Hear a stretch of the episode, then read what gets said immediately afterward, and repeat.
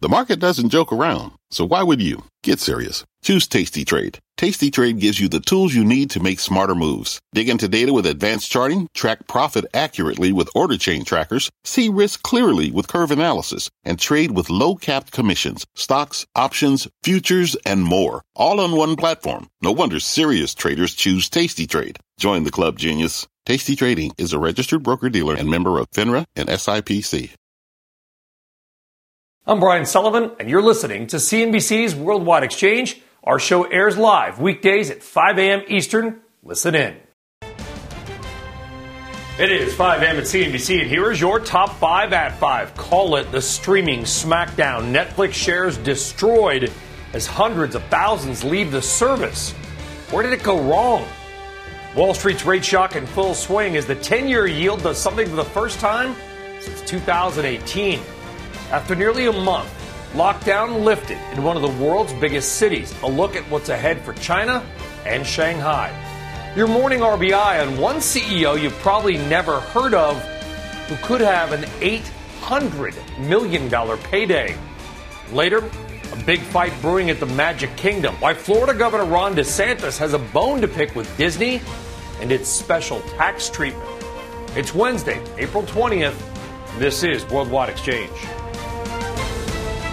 Well, good morning, good afternoon, or good evening, and welcome from wherever in the world that you may be watching. Thanks for joining us. I'm Brian Sullivan. Appreciate you being along for the ride. Let's get right now to your Wednesday markets.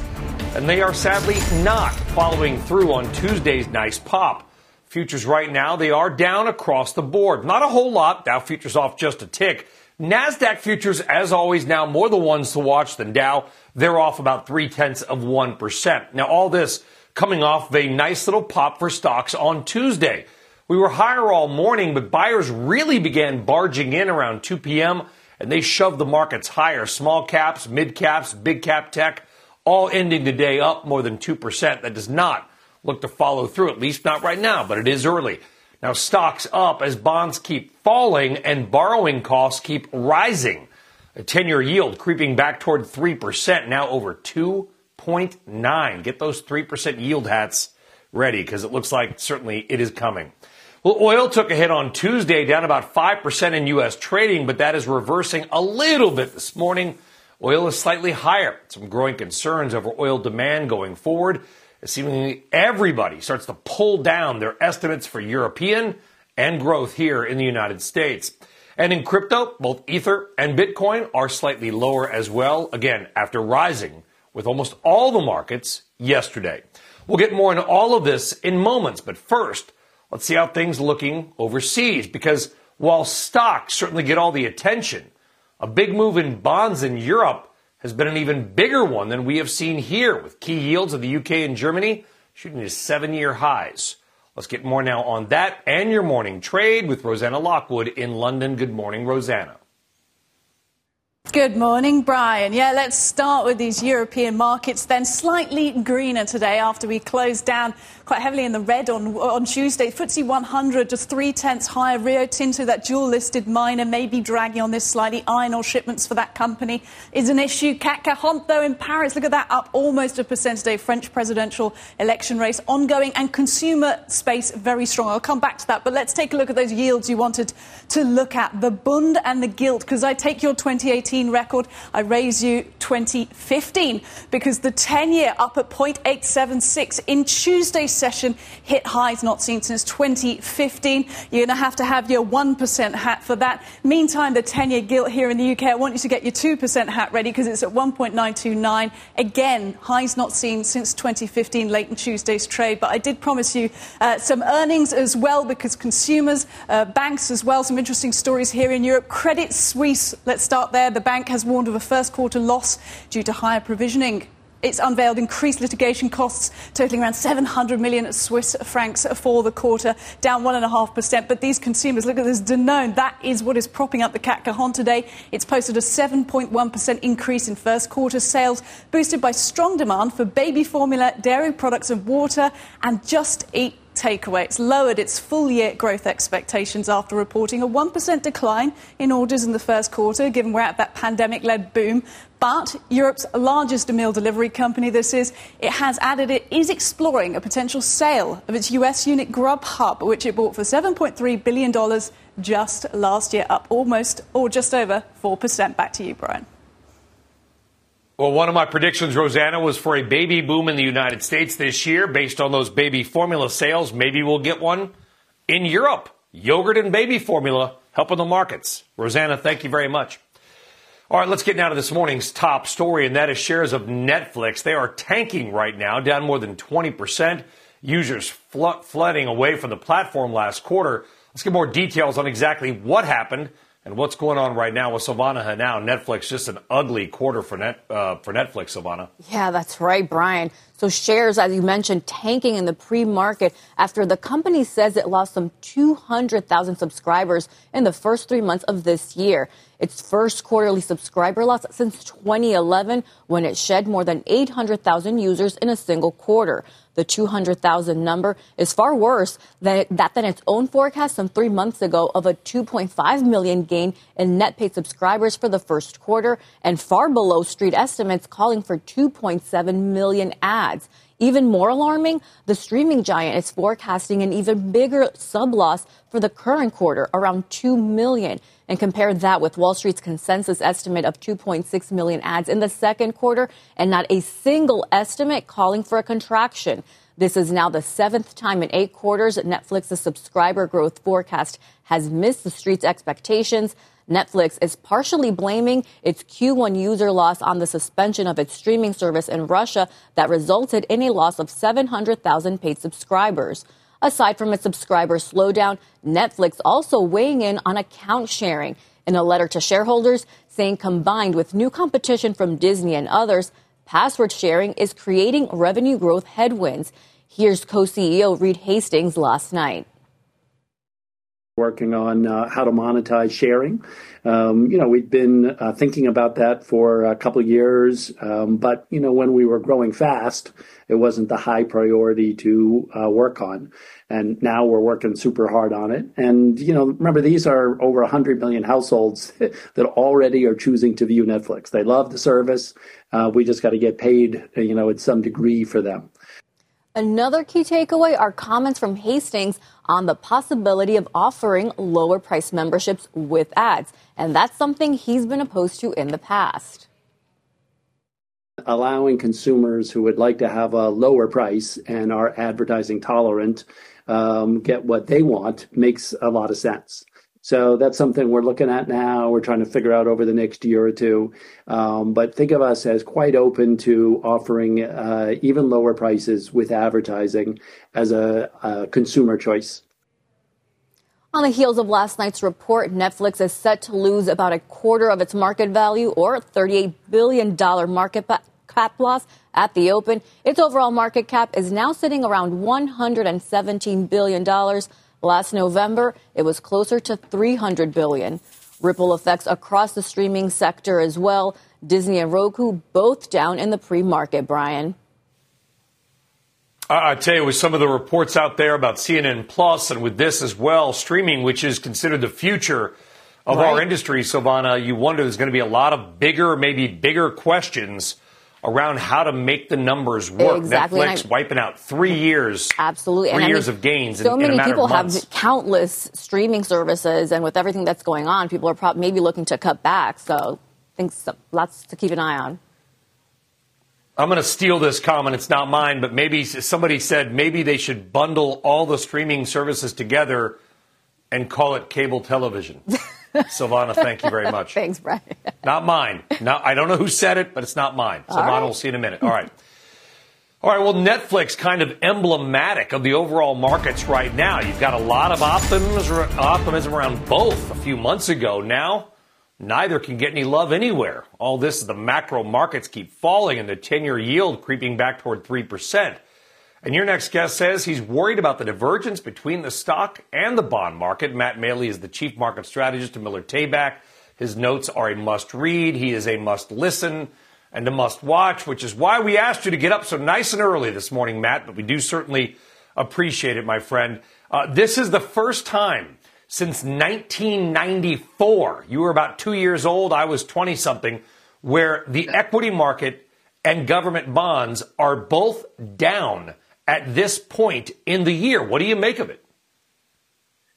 Well, I, am really worried about this diversion. I mean, as you say, the government bond market is is is way down, and the price is down. Of course, the yield is up and, and, and pushing on three percent, as you mentioned. Uh, but there's also other markets. I mean, you look at the uh, LQD, which is the uh, the um, um, investment grade uh, corporate bond index. High yield. It's yep. below its March lows, uh, and the same thing with the high yield market in particular. Uh, you know, we see that you know testing its March lows, and in credit spreads widening out to their widest levels since March and yet the stock market is nowhere near its its March lows. And when you get that kind of divergence, uh, you know, as we've all heard many many times, the bond market when there's divergence, the bond market's the one that's usually right. And uh, at some point, I think the the stock market's going to have to come down a little bit. Well, uh, you know, usually stocks fall, bonds go up. People get nervous, they sell stocks, maybe they put money in government bonds, they don't like the returns, but they're just kind of parking cash. I guess my question now is, Matt, with government bonds down, corporate bonds down, high yield bonds down, and stock markets mostly outside of energy and a few others down, where's the money going? Well, one of the things that people that we, we always hear, and we hear some people saying that, hey, geez, you know, these, this bond market is going to fall further, and uh, that's actually good for the stock market. I, I, don't agree with that at all. I mean, the, the, one of the biggest concerns that I have in this marketplace, and we've seen it, uh, and people have been talking about it for a year now, is the huge amount of leverage in, in the market. We start margin debt at all, all time highs, well above what they were going into the, uh, you know, the, the financial crisis uh, a dozen years ago. And the thing is, when you have that much leverage in, in the marketplace, and there's plenty of it in the bond market, when the market starts to sell off, that leverage is unwind. Well, the people take the money. They say, "Oh, the money people are going to sell those bonds, take the money and buy stocks." And I'm like, actually, what they're going to do is they're going to take the money and pay their margin calls. They're not going to have any proceeds to uh, to, to, buy yeah. stocks with. So we need to be very very careful about that. Or, or by the way, pay their taxes. You wonder with tax season and all the gains we've had the last few years if there are some giant tax bills that are coming. Matt, do you think the money's going to continue to flow into energy stocks because uh, energy stocks have been booming? In fact, there's like a 50 or 60% outperformance between energy and big cap tech. It's like people sold Nvidia and bought Hess. I'm, I'm being a little facetious, but you get my point there. But man, it, it's almost like they've come up so far so fast. You wonder how much is left even in energy. Well, I mean that is a concern on a short, more on a short-term basis, but you still know, on, on, as, as, as, a percentage of the, the S and P, it's still very, very low. And to a certain degree, in the institutional side of things, uh, the group is not overowned by any stretch of the imagination. Nowhere near as underowned as it was a year ago or a year and a half ago. Uh, but so I still think it's got room to, to, to go. However, we do need to be careful here. The uh, you know I sent out a note uh, two days ago, late in the, in the afternoon, saying that uh, Nat Gas has got ridiculously overbought on a short term basis. It's come down a little bit in the last you know day and a half. I think it's got further to fall, but I do think uh, so. People need to be careful about chasing these names, but I do think that uh, yep. you know they want to climb on weakness because I think they'll do fine on the longer term. Love your tech quickly 20 seconds technical analysis next key important level on the S&P 500 is 4,600. If we can break above 4,600, some of my concerns will be pushed to the side. We've been kind of stuck in a sideways range here for the last six or seven trading days. If we can break above 4,600, that's going to be bullish. And we break below uh, the recent lows, uh, that's going to create, create some problems. Okay, watching both. Matt Maley, love having you on, my friend. Thank you very much. Good stuff. All right, we've got a lot to do on this Wednesday morning. When we come back, you're welcome. Apparently, there is a first time for everything because now even Warren Buffett is in some shareholder crosshairs as a major pension fund sours on the Oracle of Omaha. Plus, relief finally coming to millions in Shanghai as the government lifts some of its brutal COVID lockdown measures. And later on, much more on Netflix's streaming disaster and why our next guest calls the stock dead money, even now. Dow futures, they're down. We're back right after this.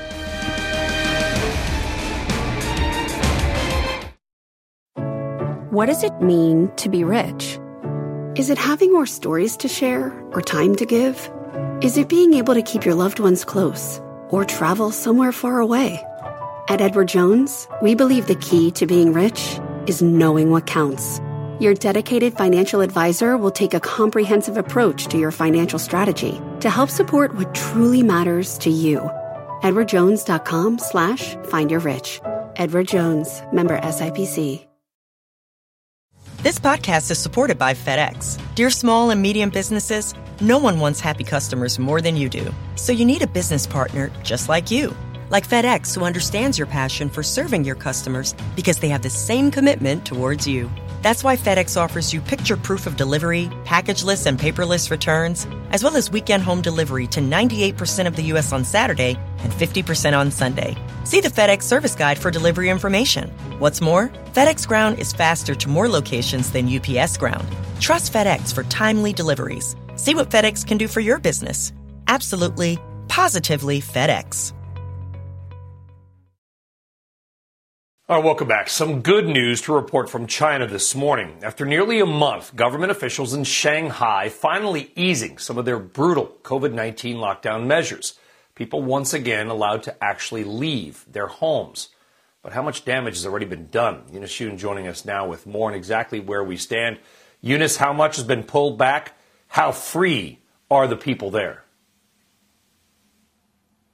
Well, still not very free, but uh, 4 million people in Shanghai are now being more, 4 million more people are being allowed to at least leave their homes, even though uh, businesses and shops are still largely closed. Uh, the Shanghai th- health authorities uh, said that there were two districts that have been determined as having zero COVID, and that the virus, from their perspective, is under what they've described as effective control. Now, this easing comes as the Chinese authorities have been under tremendous pressure, as well as facing plenty of criticism um, about the way that this uh, these lockdowns have been affecting the local economy and supply chains. Uh, Tesla uh, confirmed yesterday that its Shanghai factory was back up and running. And what was interesting is that state media has really been promoting and trying to combat the narrative that these lockdowns have been uh, da- uh, dis- you know uh, stressful uh, for a lot of these companies, saying that the 8,000 workers uh, for Tesla are now living and working on site. That this reboot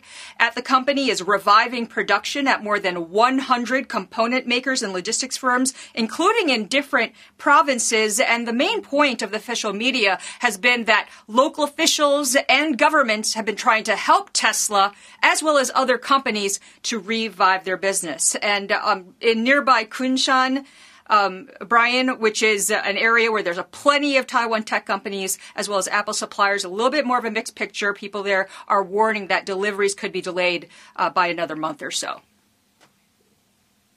I know there's a bunch of other cities that were in some form of lockdown. Maybe you can give us an update on what you know there. Also, has the pushback against, or the gentle pushback, whatever it might be, anything is sort of a big deal in China. Has any pushback against officials quieted down at all? Well, you know, it's it's really interesting because in our conversations, um, you've asked me plenty of times whether or not there's been pushback from the medical community, and we actually started seeing that in the past couple of days. Uh, there have been some Chinese medical experts who've been criticizing the uh, Chinese government's widespread use of traditional Chinese medicine as a an antidote um, or at least as a treatment for COVID. So TCM has been used a lot at the government quarantine centers, and um, some of the criticism has been that this isn't effective, um, and also against COVID, and also um, that the um, the, the kind of dis- widespread distribution has been uh, gumming up some of the logistics uh, for other things that are much more necessary from these doctors' perspectives, such as food as well as other medical supplies. Yeah, and we got some COVID uh, fatality numbers the other day, Eunice. It was three reported deaths from Shanghai, the youngest of the individuals being 89 with severe reported comorbidities at all. So, uh, as tough as it's been, at least right now, the worst of the outcomes seems to have been prevented, if there is some upside. Yeah, um, that is if you believe these numbers. Um, the, there has been a lot of criticism and challenging of the numbers um, in domestically, which is really interesting. Obviously, there's been a lot of criticism and questions outside of the country, but but uh, domestically, people have been wondering as to whether or not uh, these numbers yeah. are actually correct. But uh, by and large, you know, if if it turns out that there a lot of deaths have been prevented, um, people believe that the lockdowns are effective, but that obviously there's a cost to their livelihood. Well, these are numbers. I, I, don't believe the numbers either. But but if if they are accurate, these are numbers you'd almost want to believe because maybe it means that China, like us here in many parts of Europe and the world, are sort of learning to live uh, with the endemic stage. Eunice Yoon, we really appreciate the updates. Critical story on so many levels. Eunice, thank you. Be well. Have a great day. All right, time now for your big money movers. Three key stock stories of the morning. Stock number one is Berkshire Hathaway. CalPERS, which is the biggest pension fund in America, says it will vote for a shareholder proposal to replace Warren Buffett as Berkshire's chairman. Wow. The National Legal and Policy Center says the roles of chairman and CEO are, quote, greatly diminished when one person holds both. CalPERS owns more than 2 billion worth of Berkshire stock. Berkshire has said someone outside management should be chairman after Buffett is no longer in charge, but he should remain chairman and CEO at least for now. Stock number two is IBM. Revenue rising 8% in the first quarter. That top most forecasts, sales being driven by Big Blue's cloud business. Company says the customers are spending more on digital investments in automation, AI, and cybersecurity. Stock number three is Meta. Financial Times says Facebook's plan to let users in Brazil send money to businesses through WhatsApp has hit several snags. That includes clashes with potential payment partners. Meta down fractionally. All right, still on deck here, Worldwide Exchange. A big fight brewing at the Magic Kingdom. Why Florida Governor Ron DeSantis has a bone to pick with Disney and its special tax treatment. That's ahead.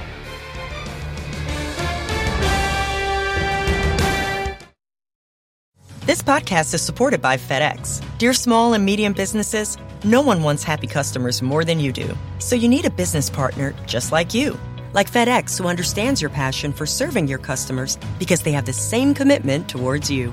That's why FedEx offers you picture proof of delivery, packageless and paperless returns, as well as weekend home delivery to 98% of the U.S. on Saturday and 50% on Sunday. See the FedEx service guide for delivery information. What's more, FedEx Ground is faster to more locations than UPS Ground. Trust FedEx for timely deliveries. See what FedEx can do for your business. Absolutely, positively FedEx. Life is a highway, and on it there will be many chicken sandwiches. But there's only one McCrispy. So go ahead and hit the turn signal if you know about this juicy gem of a detour. Good morning. I'm Frances Rivera with your NBC News headlines. The Department of Justice says it may appeal a Florida judge's decision to lift the federal mask mandate if the CDC says it's still needed to protect public health.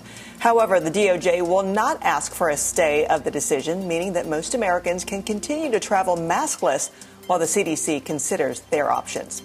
Arizona's tunnel fire has exploded since it first began Sunday, now burning more than 6,000 acres. The blaze, which is 14 miles northeast of Flagstaff, has prompted a state of emergency in Coconino County.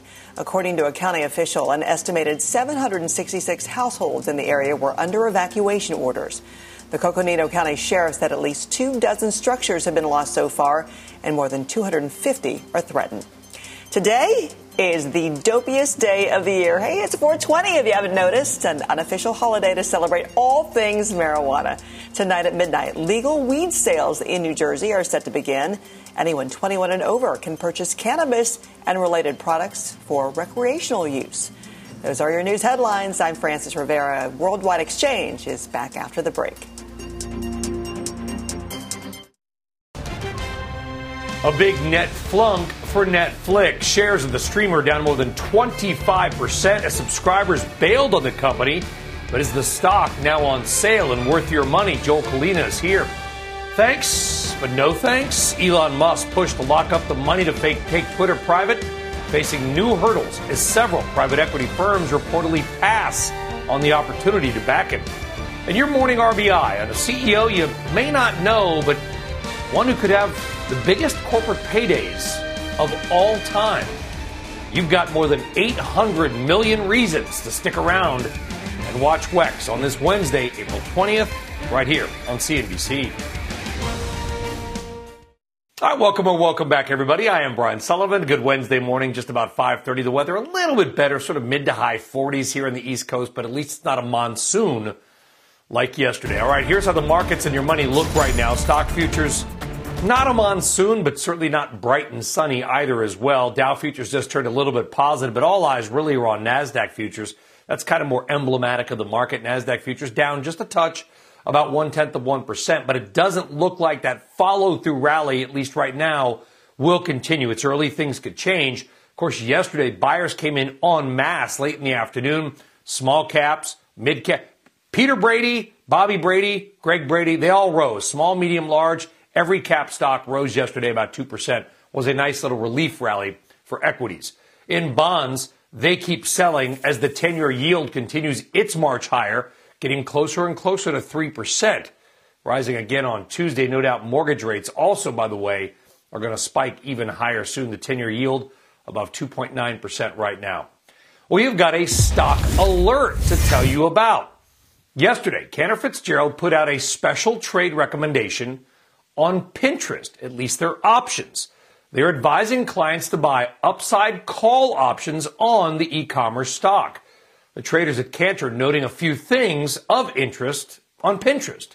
First, there's been increased call activity the last few days, meaning people are likely betting the stock is going higher. That includes a big options buyer who stepped in on Monday. Also, Cantor notes that Pinterest has been rumored, long time rumor by the way, to have considered a $45 billion bid from PayPal in October of last year, but balked. If true, might have been a bad move. The company is now worth less than $15 billion. Now, I want to be clear. We are not saying those rumors are true, but Cantor Fitzgerald put them out and noted them in a note on Tuesday. So if it's good enough for them to mention to clients, it is good enough for us to mention to you. Either way, upside call trade recommendation from Cantor on Pinterest. We are watching that stock with interest. All right, now to some of this morning's top corporate stories, which of course includes Twitter, because Elon Musk's bid to find backers for his buyout bid reportedly becoming more difficult. According to Bloomberg, private equity firms, including Blackstone and Vista Equity Partners, have ruled out financing that effort. The report also adds that Brookfield Asset Management has said it is not interested in taking on backstopping that $43 billion offer. Elsewhere, Florida Governor Ron DeSantis is asking lawmakers there to consider stripping Disney World of its self governing rules and its tax privileges. The resort has held those for more than 50 years. That status allows the company to operate as an independent government around its Orlando area theme parks, exempting it from nearly all state regulations. The move is the latest in DeSantis' months long feud with Disney. And Bank of America CEO says he is banking on the American consumer despite inflation. Speaking with Jim last night, Brian Moynihan says spending is healthier despite higher prices. People say, well, it's due to inflation, but gasoline expenditures are about 5% of 21% of what people spend in a, a, Bank of America. So that's a trillion dollars almost in a quarter, grown at 13%. The consumers are out there spending. Moynihan adding to Jim that spending is up thanks to consumers' loan balances being lower, along with an increase in borrowing capacity. All right, let's get more right now, though, on Netflix. It is your story of the day, maybe of the year, from a stock perspective. Shares are down 25%. They are set to wipe out about 35 billion in market value. And by the way, also wipe out about three years of stock gains for the company. Here are some of the big takeaways from what can only be called a terrible quarter. Number one, the streamer posted its first subscriber loss since 2011. That is down 200,000 in just 90 days. Even worse, Netflix expects to lose another 2 million in the current quarter. Number two, as of yesterday afternoon, no analyst covering the stock was forecasting a user contraction, even though this is the seventh time in eight quarters that Netflix's subscriber growth forecast has undershot Wall Street's expectations. Co CEO Reed Hastings also says the company is weighing a lower priced ad supported membership product to help boost that subscriber count, but it would be a couple of years off. And three, Netflix is trying to crack down on account sharing, saying some 100 million households are sharing their passwords with 30 million in the US and Canada alone. But as Netflix shares drop, does its value proposition grow? Joining us now is Wedbush, head of tech, telecom, and media trading. Joel Kulina. Joel, no doubt you and your colleagues are going to have a very, very busy day. Did anybody see this coming?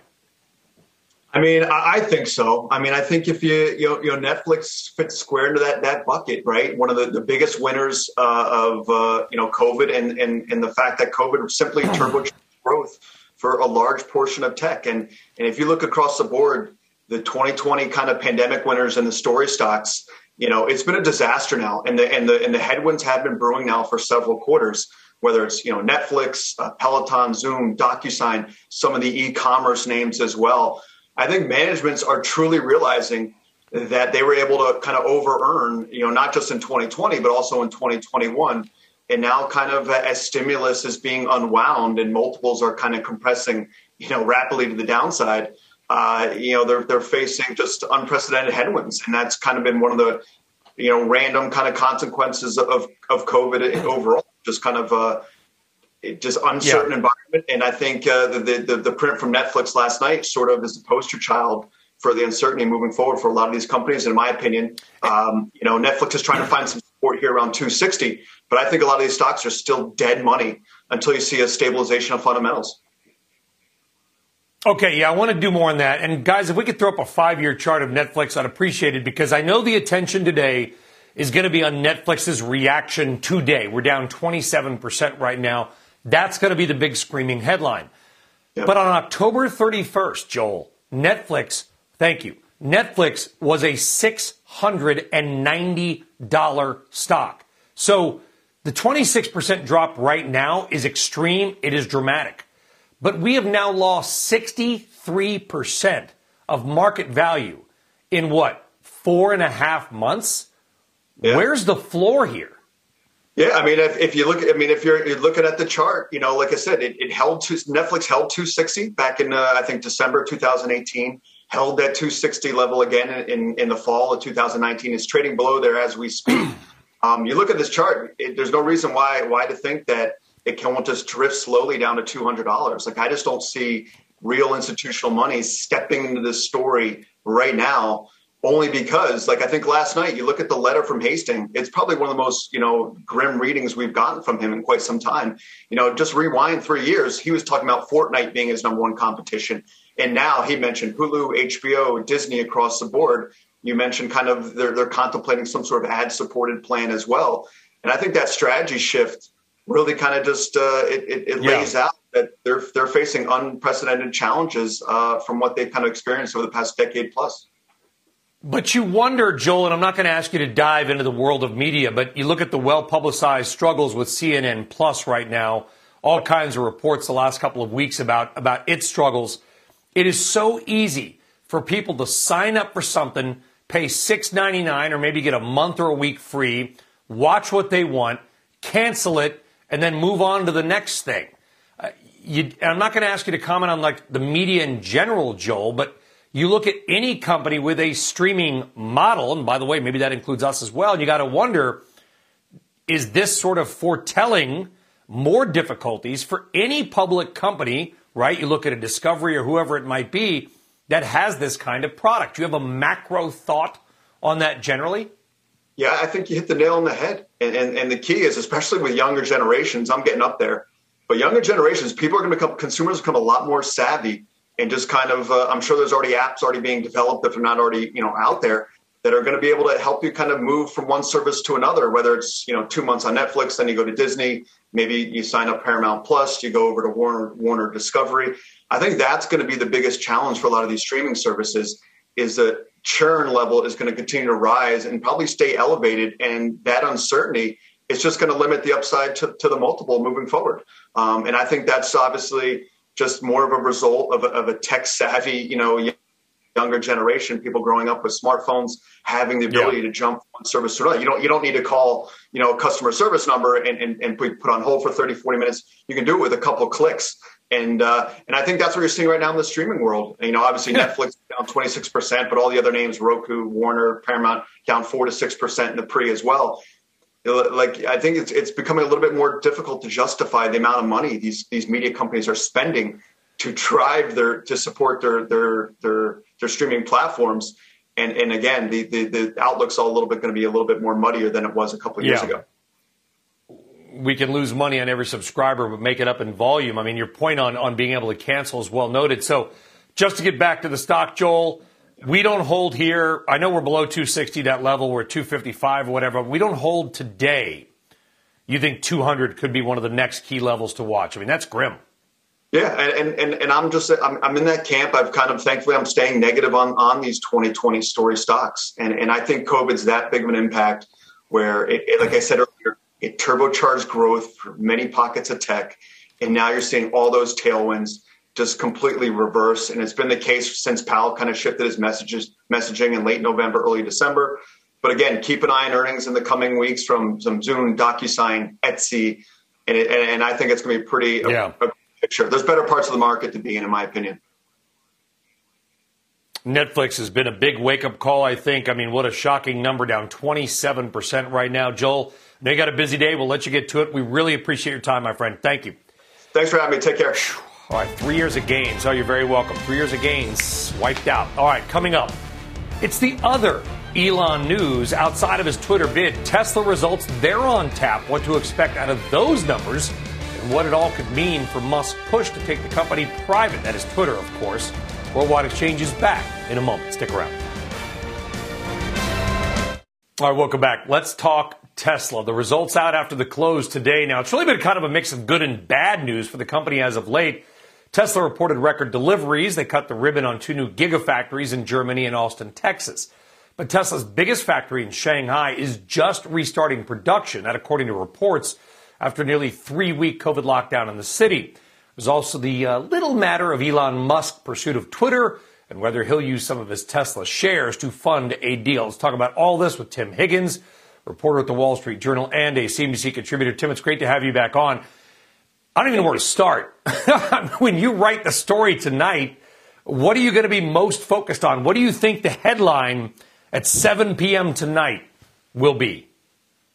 well, one of the things I think investors really want to know is how does Elon Musk see a world where he has Twitter in his portfolio? He, in the past, would talk about how he would try to spend most of his time with SpaceX and Tesla, dividing his time, maybe giving one a little bit more love when needed, and then the rest of that time, what limited amount of time left was for all of his other ventures. Well, if he's got Twitter in the mix, what's the deal? You know, how many hours a week is he going to put there, and what kind of distraction will that be? uh, at a company where Tesla already admits that he's not full time and that he is a key employee for their future.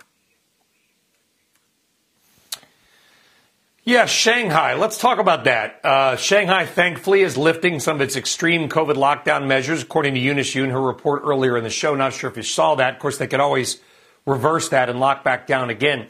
How big of a hit do you think that Shanghai problem is going to be?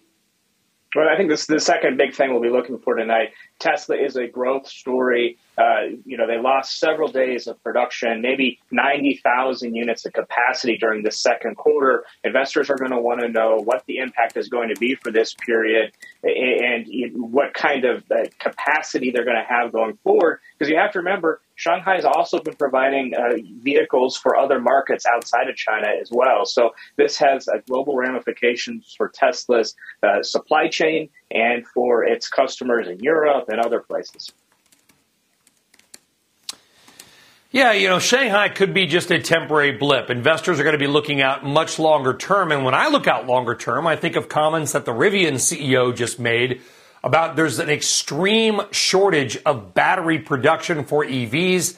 Lots of concern about all the raw materials, not only the availability, Tim, but the price. Nickel, cobalt, lithium, uh, nickel, whatever you want to say that goes into an EV battery, the price has doubled or probably tripled this year. So far, Tesla has done an amazing job of avoiding supply chain problems. Can they continue that? You're right. You're hitting something that they have been out in the forefront of this for the industry, but still they, they are not, you know, they are in the industry and this is going to be a challenge for them, especially next year if Elon uh, Musk is correct in the kind of growth projections that he has out there of this more than 50% growth year after year. And so locking down battery cells is the key for Tesla. It is the key for any company that wants to have mass quantities of electric cars out there, which is part of the reason why Tesla has been so aggressive in the last few years in building up its cell uh, pack uh, ma- manufacturing capability and also trying to get out there and get uh, you know deals with in, in the into the uh, supply chain for those commodities. Twitter a problem? That bid a distraction to investors you've talked to seem to care, Tim?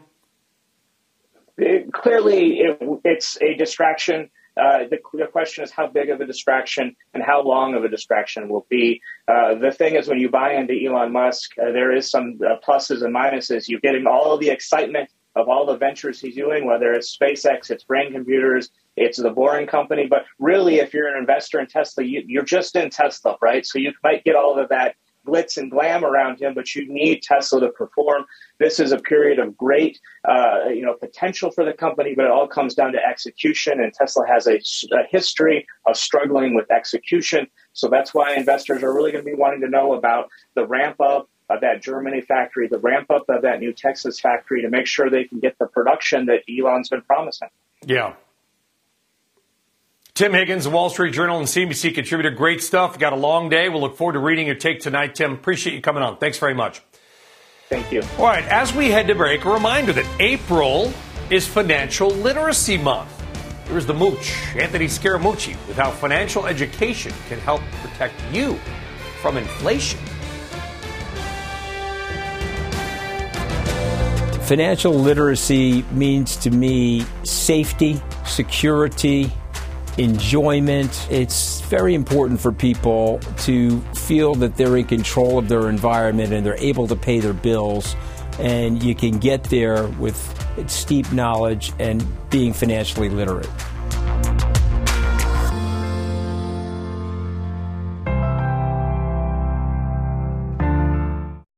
Time now for your morning RBI, and this most random but interesting thing is some big numbers, specifically big numbers around pay and one specific payday. Are you sitting down?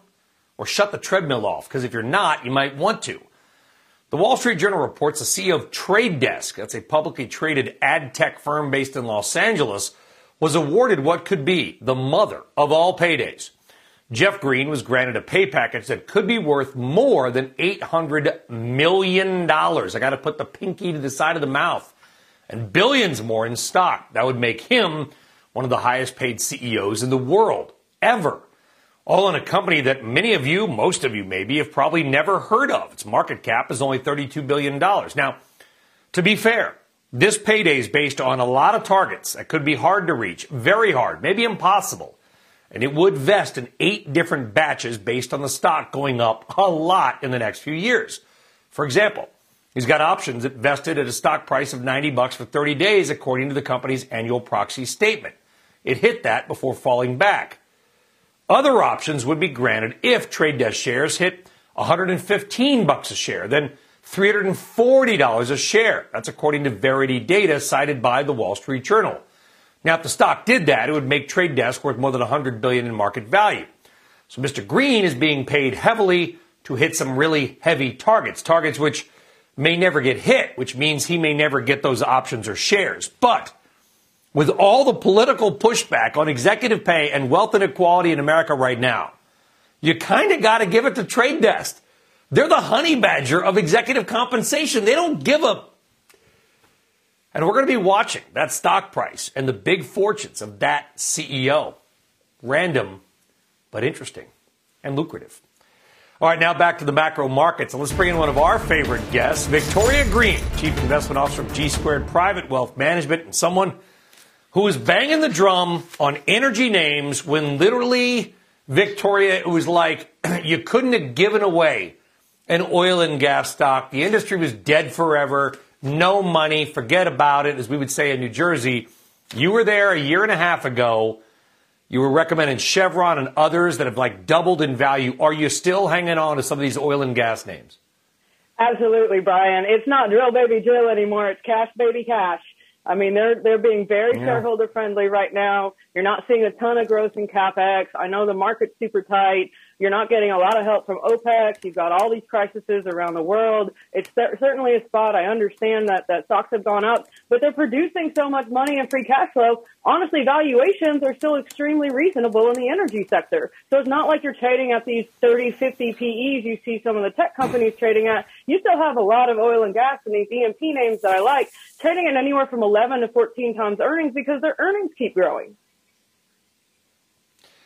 What else keeps growing are these stocks. And you do wonder, Victoria, how much of this is people that maybe mutual fund, not yourself, obviously, mutual fund managers, even some marginal ESG investors are now finding ways to be like, uh. well, they're doing carbon capture, so maybe it's kind of a sub, you know, ESG play because of this, that, and the other thing. You know, when stocks go up, fund managers tend to sort of stampede in so they can show their clients at the end of the quarter, hey, don't worry, we owned it. We owned Chevron when last year they said they wouldn't touch it.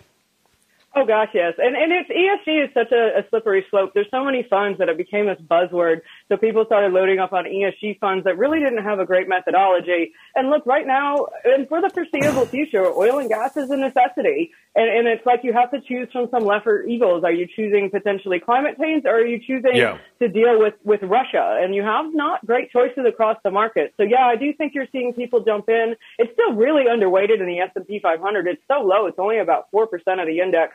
And so anybody that's got an overweight to the sector, and we feel oil is going to uh, stay elevated, it, it, should help their returns. It, it's a great place to be during an inflationary environment. And, and I think we're all beyond transitory and inflation, Brian. Yeah, very quickly, a favorite you like right now the most? One stock? Absolutely. Devon. they're killing it. They're only about 20% hedged. They're giving all their uh, cash back to the shareholders with variable dividends. Awesome balance sheet, great land. They get it out of the ground and, and cover their dividend at about $40. So yep. right now we're expecting huge cash generation for them. Look at EOG maybe and, and Pioneer yep. and, and, and Diamondback. It's a great place to be the original Fang, Victoria Green, right on the money over a year ago. We appreciate it. Hope pe- people listen to you, Victoria. Have a great day. Thank you very much. Thank all right, folks, thank you very much for tuning in here on Worldwide Exchange. And by the way, I will see you all, all of you out there, and some people not yet awake, at 11 a.m. Eastern Time today. I'm going to be hosting Tech Check. I'm going to get my tech on. I'm diving more to the Netflix takedown. Hey, we've we've seen Stranger Things. I'll see you again in five hours. Squawk is next. You've been listening to CNBC's Worldwide Exchange. You can always catch us live weekdays at 5 a.m. Eastern only on CNBC. This podcast is supported by FedEx. Dear small and medium businesses, no one wants happy customers more than you do. So you need a business partner just like you. Like FedEx, who understands your passion for serving your customers because they have the same commitment towards you. That's why FedEx offers you picture proof of delivery, packageless and paperless returns, as well as weekend home delivery to 98% of the U.S. on Saturday and 50% on Sunday. See the FedEx service guide for delivery information. What's more, FedEx Ground is faster to more locations than UPS Ground. Trust FedEx for timely deliveries. See what FedEx can do for your business. Absolutely, positively FedEx.